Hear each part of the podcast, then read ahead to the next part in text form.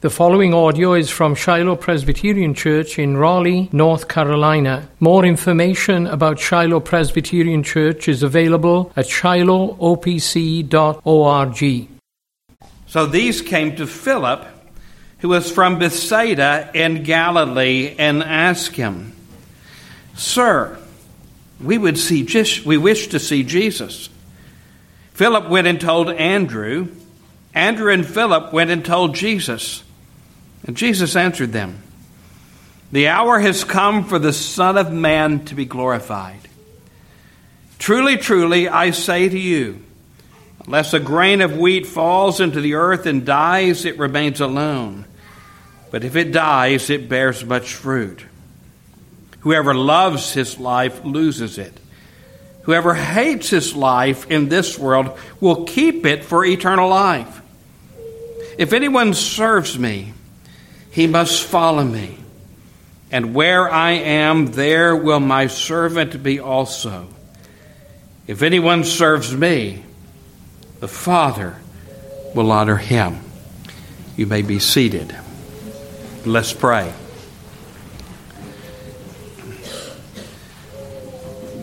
Father, we pray that you would bless the reading and the hearing of your word to our hearts. You have given it to us. Every word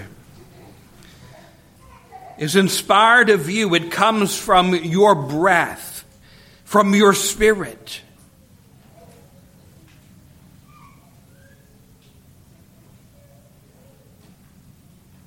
Father, we thank you that you have ordained the reading and the hearing of your word is a means of grace. Now, Holy Spirit, illumine the word that we've heard. Lord, you've also called men to preach the gospel of the Lord Jesus Christ. You set them apart through the laying on of hands of the presbytery to this task. And you've commissioned that preaching and the public worship. And yet your servants are earthen vessels. They are jars of clay. But you delight to hide your treasure in earthen vessels, especially in the preaching of your word. And so your servant who stands before you in the frailty of his own flesh and yet called to this task recognizes his need for the unction and the anointing of the Holy Spirit in order to proclaim your gospel with clarity and with power. Lord, grant it, we pray. In Jesus' name, amen. It's been a long time since I was here. Time flies. You young people don't realize this. You think time drags by, but believe me, the older you get, the faster time flies. See a lot of familiar faces and a lot of faces that are not familiar to me. And we thank God for that and for his blessing upon this church. I think the first worship service at Shiloh, I think Dr. Pipa preached that service. If I remember correctly, I see some people nodding their head. I think I preached the second or maybe the third, and in God's providence had an opportunity to be with the congregation here, typically on a monthly basis for probably close to 2 years or almost 2 years. But it's been too long, and I'm happy to be back with you this morning. I want to begin, though, by telling you about an experience that I had a number of years ago. You ever had an experience where you can recall something very vividly, but then the rest of the details are fuzzy? And yet you can somehow recreate to understand some of those details in light of that which is so vivid? Well, this happened to me a number of years ago. In fact, the details are so fuzzy. I don't know if it was 10 years ago, 15 years ago, 8 years ago. I can't recall. I can recall that I was in Orlando, Florida, because it happened in the context of a conference we have every November of the regional home missionaries and the chairman of the Home Missions Committee in Orlando, along with our general secretaries. It's an important conference every year. I know it was in the context of that conference. I know that I was at a restaurant, don't know which one. I know who was sitting right next to me because it's what he said that I vividly recall. I have no idea who the two brothers were who were sitting across on the other side of the booth. I know by recreating it something of what we were talking about. We were talking about church planting. It was a church planting conference. And we were talking in some way or other about a methodology of church planting that we don't use in the OPC, that's grown out of the church growth movement that began in the 1970s, sometimes called the seeker-sensitive approach at church planting, where you target an area, this is where we're going to go, we're going to plant a church. You knock on doors in order to discern the felt needs of the people that are there in that area, and then you structure the church to meet those felt needs so that the people will come. It's called a seeker-sensitive approach. But what I remember vividly were the words that were spoken to me by the brother who was sitting next to me in the booth. I even remember I was on the outside and he was on the inside. In the midst of that conversation, my brother said, "I've always had a question about the seeker-sensitive approach. When do they tell them they have to die?" Let that sink in. When do they tell them they have to die? And when he said that, it struck me. And I wish I could say to you that my first impulse was, when do I tell myself I have to die? But I think my general reaction was, yeah, when do they tell them they have to die? With the assumption that we do. But when do I tell them in church planting, you have to die? When do we tell ourselves we have to die? This is of great significance, brothers and sisters.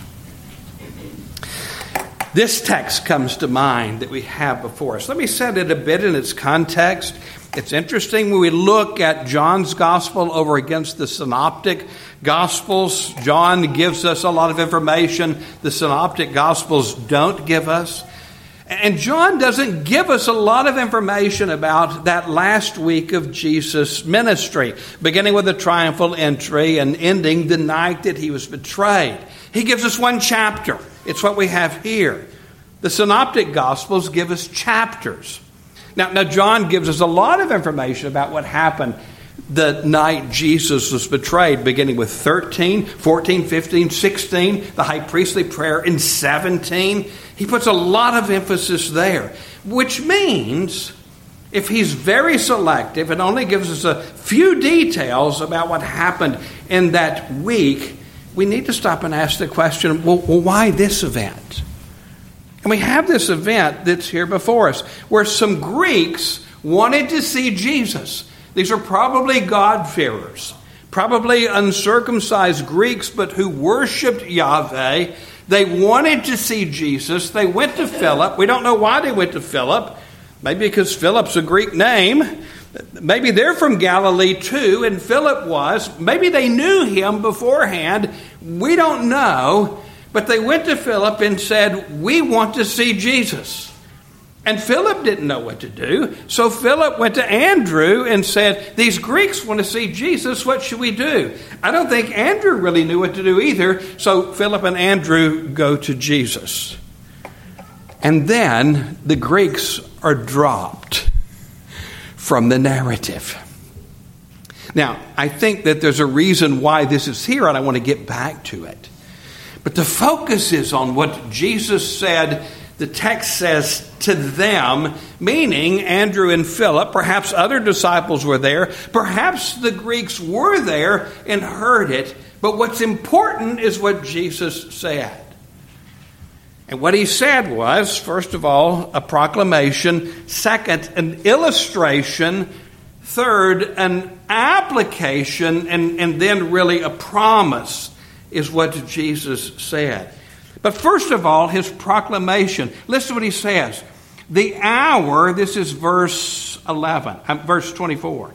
The hour has come for the Son of Man to be glorified. Sorry, 23. The numbers are very small. That's another thing. We get older, kids. Numbers get smaller. The older people know exactly what I'm talking about here. So verse 23 here. The hour has come for the Son of Man to be glorified.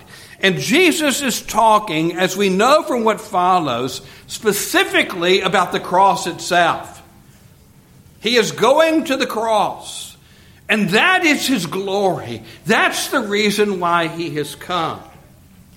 But then we have the illustration. Listen to what he says in verse 24. Truly, truly, I say to you, unless a grain of wheat falls into the earth and dies, it remains alone. But if it dies, it bears much fruit. That's the illustration. It's one we all understand. If you take a seed and you set it out on the table, it remains alone. It will not produce any fruit. No, it has to be buried. It has to die. It has to be buried in order for it to grow and to bear fruit. That's the illustration. But who's the seed in the text? Who's the seed that must die in order to bear much fruit? Well, the context, it's clear. And what Jesus has just said about the hour has come for him to be glorified. The seed is Jesus. Jesus is the seed that must die and be buried in order to bear much fruit. He's talking about the cross. That's what he's talking about. And what is the fruit of the cross? It's your redemption. It's your redemption. I'm looking out among you, and I'm wondering how many of you are actually descendants of Abraham according to the flesh, or how many of you are Gentiles like those Greeks. You see the fruit. You see the fruit of the death and the burial of the Lord Jesus Christ and of his resurrection. We're that fruit. We're that abundant fruit. And that's why it's such a joy for me to come back and see this building so full we got to plant our church. To see the Lord's blessing in what he's doing. To see the fruit that he is producing through the cross, through his death, through his burial, through his resurrection. That is our redemption. Jesus was willing to come, to go to the cross, to die, to redeem us. That's the meaning of this. But what about us? Okay, Jesus came. Jesus died on the cross. We know that. Jesus was buried. We know that. Jesus was raised from the dead. We know this as well. That's his redemptive work. Why did my brother say that day in that booth, when did they tell them they have to die? And why am I now stopping here and standing here before this congregation and saying to each one of you, you have to die too? Because we see that Jesus goes on to make application. Look at what he says in what follows. He says, whoever loses his life, whoever loves his life loses it. Whoever hates his life in this world will keep it for eternal life. Suddenly, he's not just talking about himself. He's talking about us. Whoever loves his life loses it. Whoever hates his life in this world will keep it for eternal life. And then he goes on to say in verse 26, if anyone serves me, he must follow me. And where I am, there will my servant be also. Here is an application that he's making to us. He's saying we must follow him. If you're going to be a servant of the Lord Jesus Christ, you must follow the Lord Jesus Christ. And if you follow the Lord Jesus Christ, Where will you end up? Where will you go if you follow Christ? You end up at a cross. You must die as he died. In fact, the Bible teaches us that we are united with Christ in his death and in his burial and his resurrection. In order to bear fruit, not only must Jesus die to bear the fruit of redemption, but in order to bear fruit in this life, we must die. We must die to self. We must die to sin.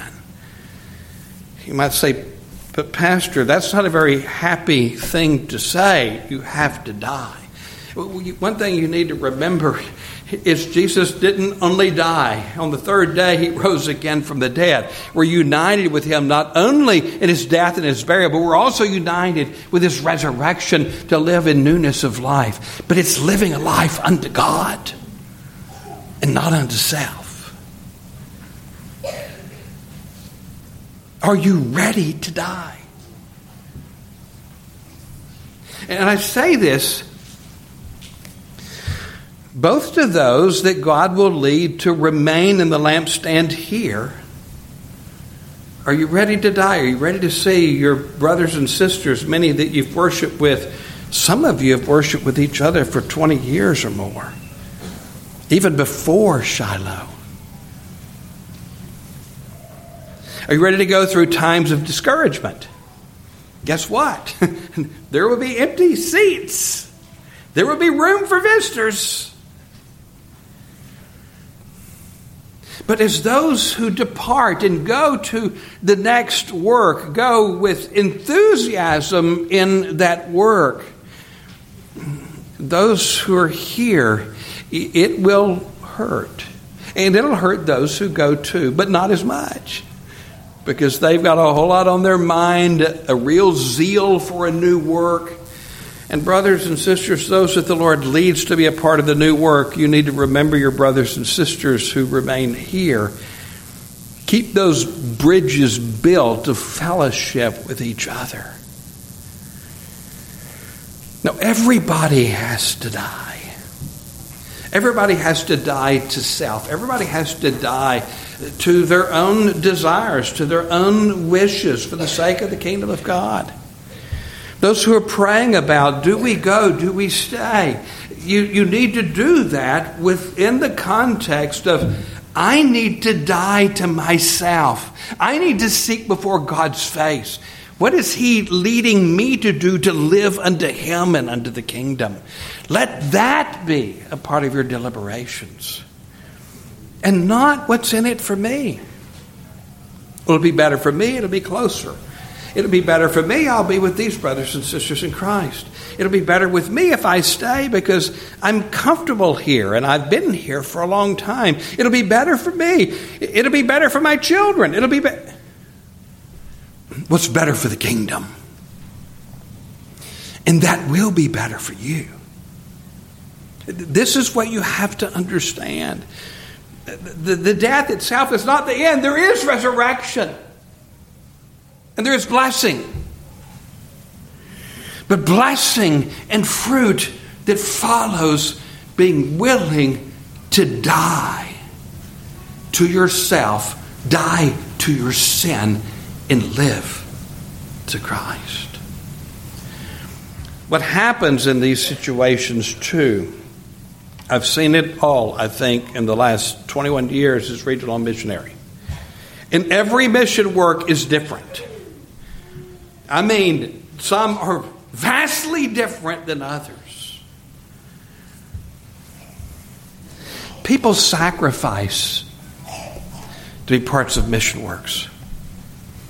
You don't have a comfortable building here where the temperature is already regulated when you walk into the building and the seats are already set up when you're here. Oh, people have to brew the coffee and people have to set out the bulletins and there are things that are to be done. But you get into a church plant and you're a rented facility and you only have it one day a week on Sundays. People have to go and they have to set up chairs. They have to go in early. They have to get their children up early to get there, to set up. Some have to stay and tear down. There are hymn books, not safely tucked under the seats here, but they're put in boxes usually and taken back to somebody's home. They have to be loaded into somebody's trunk, and then you bring it to the church Sunday after Sunday after Sunday. And if you're going to be providentially hindered, you've got to get those hymn books to somebody else to take them. I mean, there's all kinds of ways in which people sacrifice in the beginning stages of church planting. But the question we need to ask is, are they dying?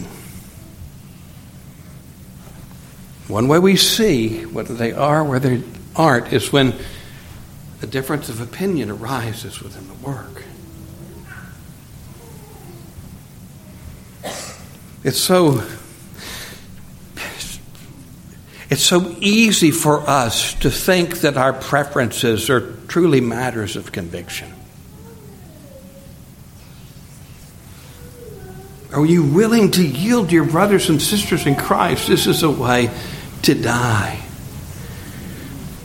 Are you willing for the service to start at a time that may be inconvenient for you and your family, for the sake of the kingdom of the Lord Jesus Christ and your brothers and sisters in Christ? You see, there are 1,000 ways to die every day. And sometimes they're not even things that we consider or even think about. Are you ready to die? Both those who remain and those who go.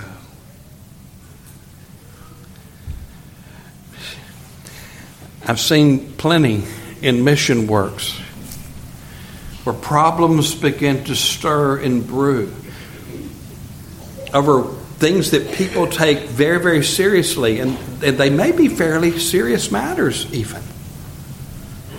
Like where we're going to meet. Okay, here's a new location over here. It's going to cost more money. Well, we can't afford, more money. We can't do this. And people just dig in their heels.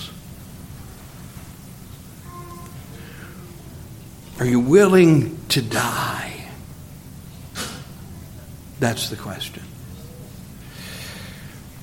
Again, there is reward. This is not only about death. It's also about living in resurrection power, living unto Christ, seeing the fruit. And this is what you'll see. When you die to yourself, you'll see fruit that you would have never anticipated before. And you're able to rejoice in what it is that God's doing. But sacrifice is not enough. Are you willing to die? And you'll recall what Jesus said in the early part of his ministry when he's calling his disciples.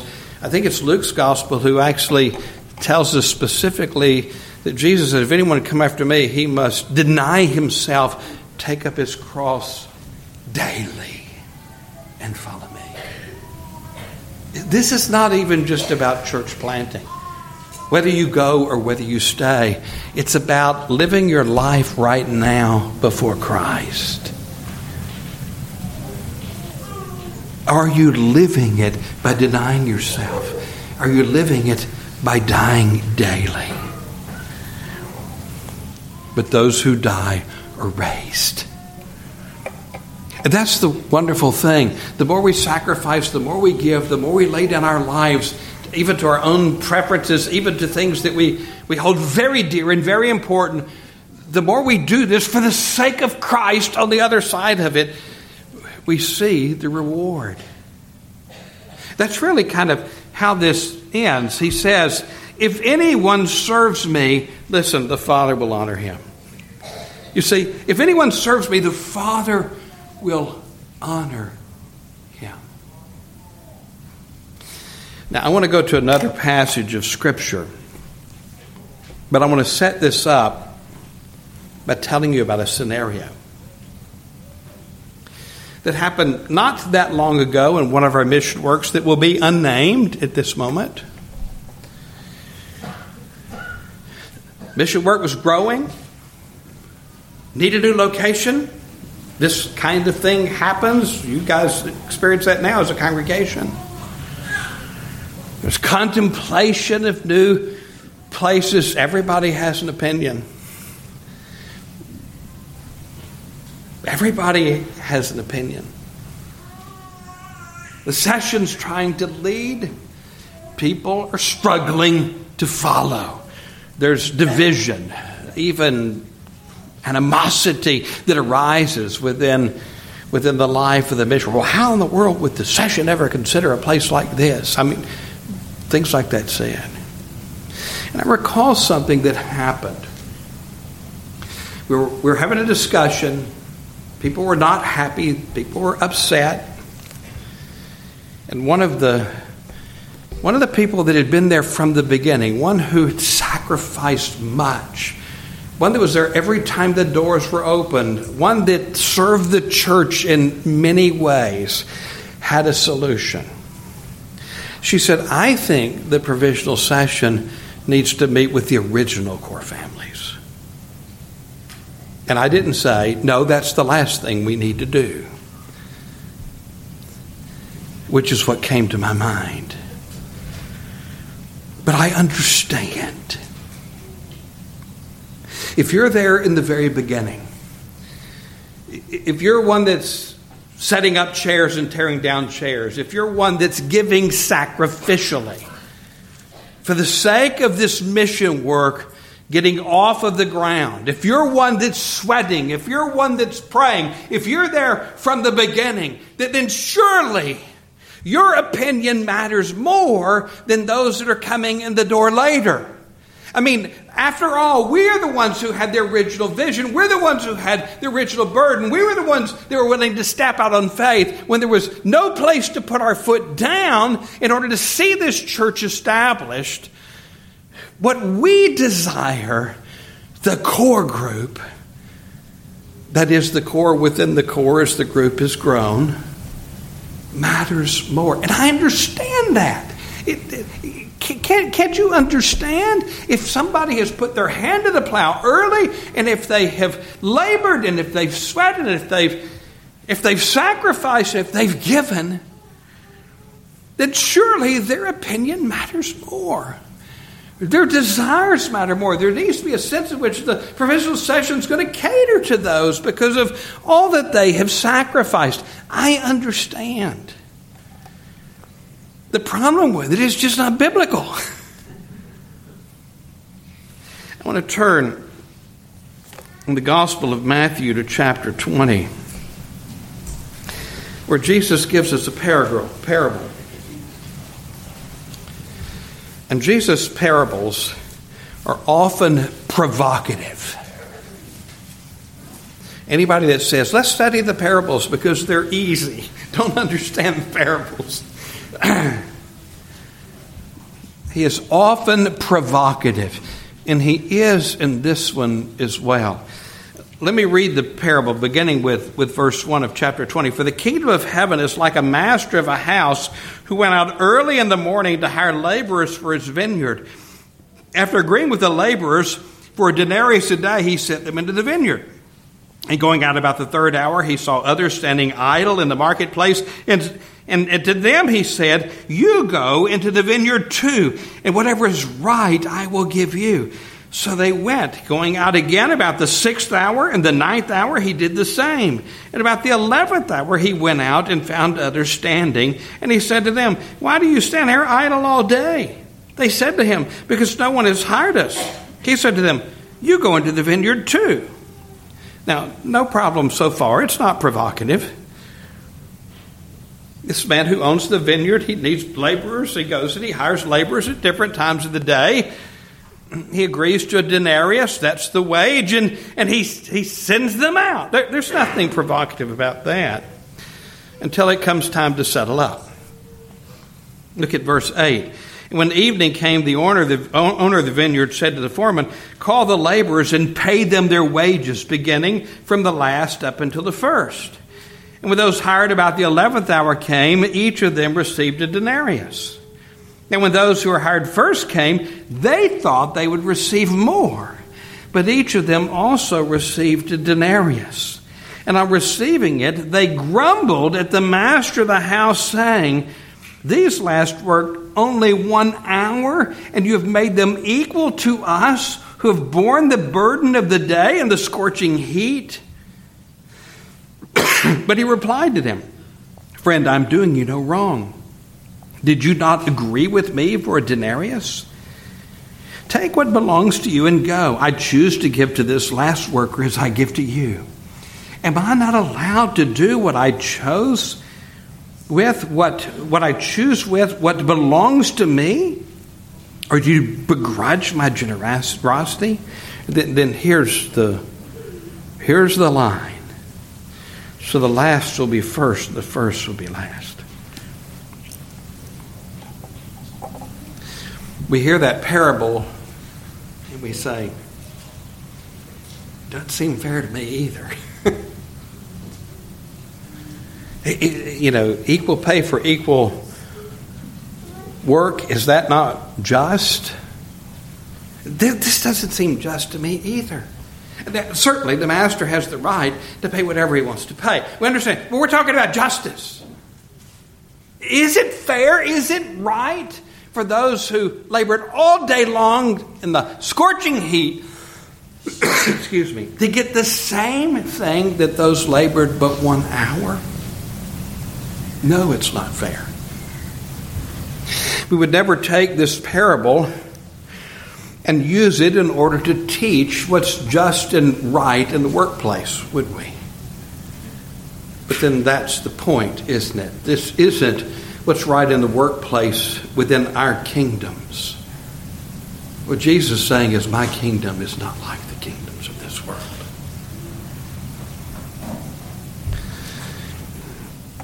In my kingdom, the first is last, the last is first. In my kingdom, he who would be great would be servant of all. You see? We are about kingdom work. And the church of the Lord Jesus Christ, both in churches established and churches planted. This is kingdom work. And the kingdom of our Lord Jesus Christ is not like the kingdoms of this world. It's a kingdom that at its core is about He who was a seed who did not remain alone, but he who was a seed who died in order to produce much fruit. And we are to be like our master. Are you ready to die? I gave this not as a sermon, but as a Bible study at the latest Regional Missions Conference in Orlando to the Regional Home Missionaries. We have a lot of new Regional Home Missionaries. I mean, it's multiplied. And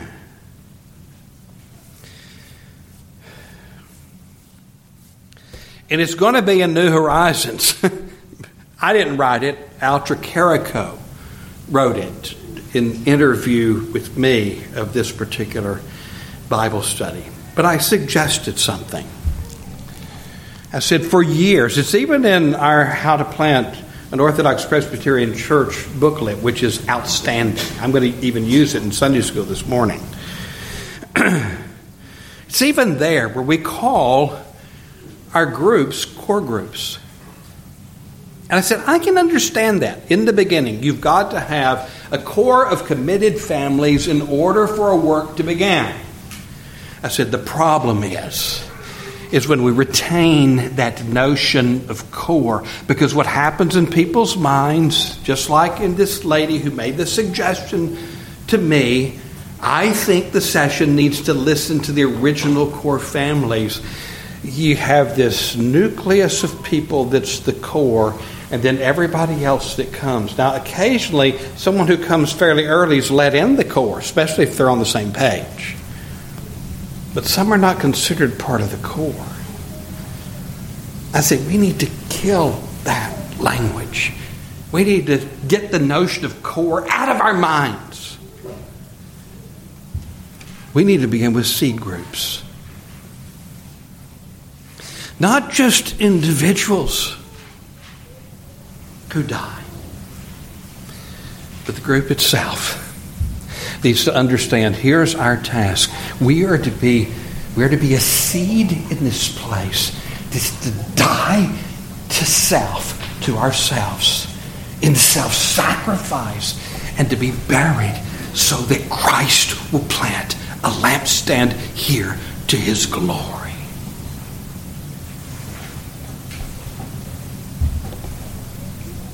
And as soon as I said that in that Bible study, Altra Carico said, "Done!" Just like that. It's done. We're done with core. We're planting with seed groups now. The metaphor even fits with the language of planting. But you understand. Do you understand the weight of this for those who remain and for those who go? And I want to tell you this up front, because later on, when you forget that you're supposed to die, when you forget, I'm going to come back and I'm going to say to you, do you remember when I said to you? Okay? Are you ready? And let's watch what Christ does in Raleigh. It is an extraordinary thing. There's probably 150 or more brothers and sisters in the Orthodox Presbyterian Church worshiping across town right now, even as we are here with, 240 or so people here. When Doug Withington first came to Pilgrim, there were 9. 9 Orthodox Presbyterians in Raleigh. What's it going to be in 5 years? With 3 churches that God is blessing. No, maybe by then there'll be 4. You see, this is what happens when we die, when the seed is planted. And Christ produces fruit. Ready to go? Ready to stay and continue to labor? Let's pray. Father, your word is clear. And you're not calling us to do anything but follow our Lord Jesus Christ. Follow him to the cross, but also to the grave and in resurrection. Father, we thank you for how you have abundantly blessed Shiloh.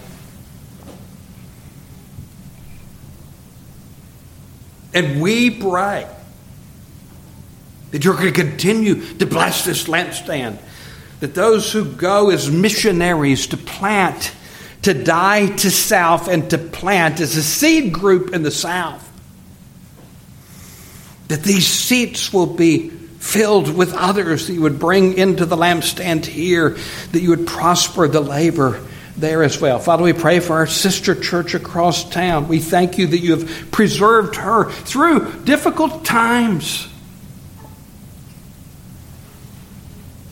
We ask your continued blessing